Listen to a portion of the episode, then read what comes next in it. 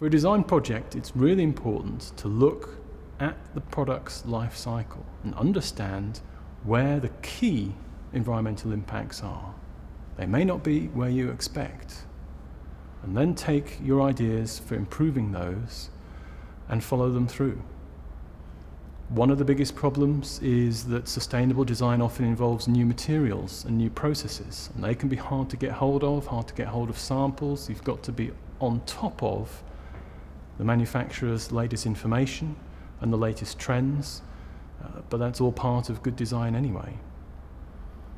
You've also got to think about the usability and how a sustainable product will be perceived by customers and by users of the product. Because if you're expecting customers who use your product to do something fundamentally different from what they do now, if it seems like more work, if they've got to pull handles or they've got to, got to put things in different bins, it can be difficult and confusing and they may not see the need. So it has to be fundamentally like any product, easy to use, really, really functional, and stylish and engages with, with, with, with, the, with the user.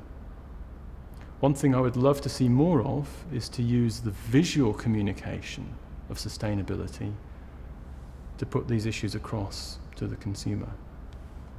And that's a challenge. I get many design students contacting me to say, I want to work in a sustainable design company. I want to work for a manufacturer who produces sustainable products. And there aren't many of those around at the moment, but I think there will be in future. I think you'll be well equipped for this. But what we'll see is that every piece of design work is going to have a sustainable element built into it.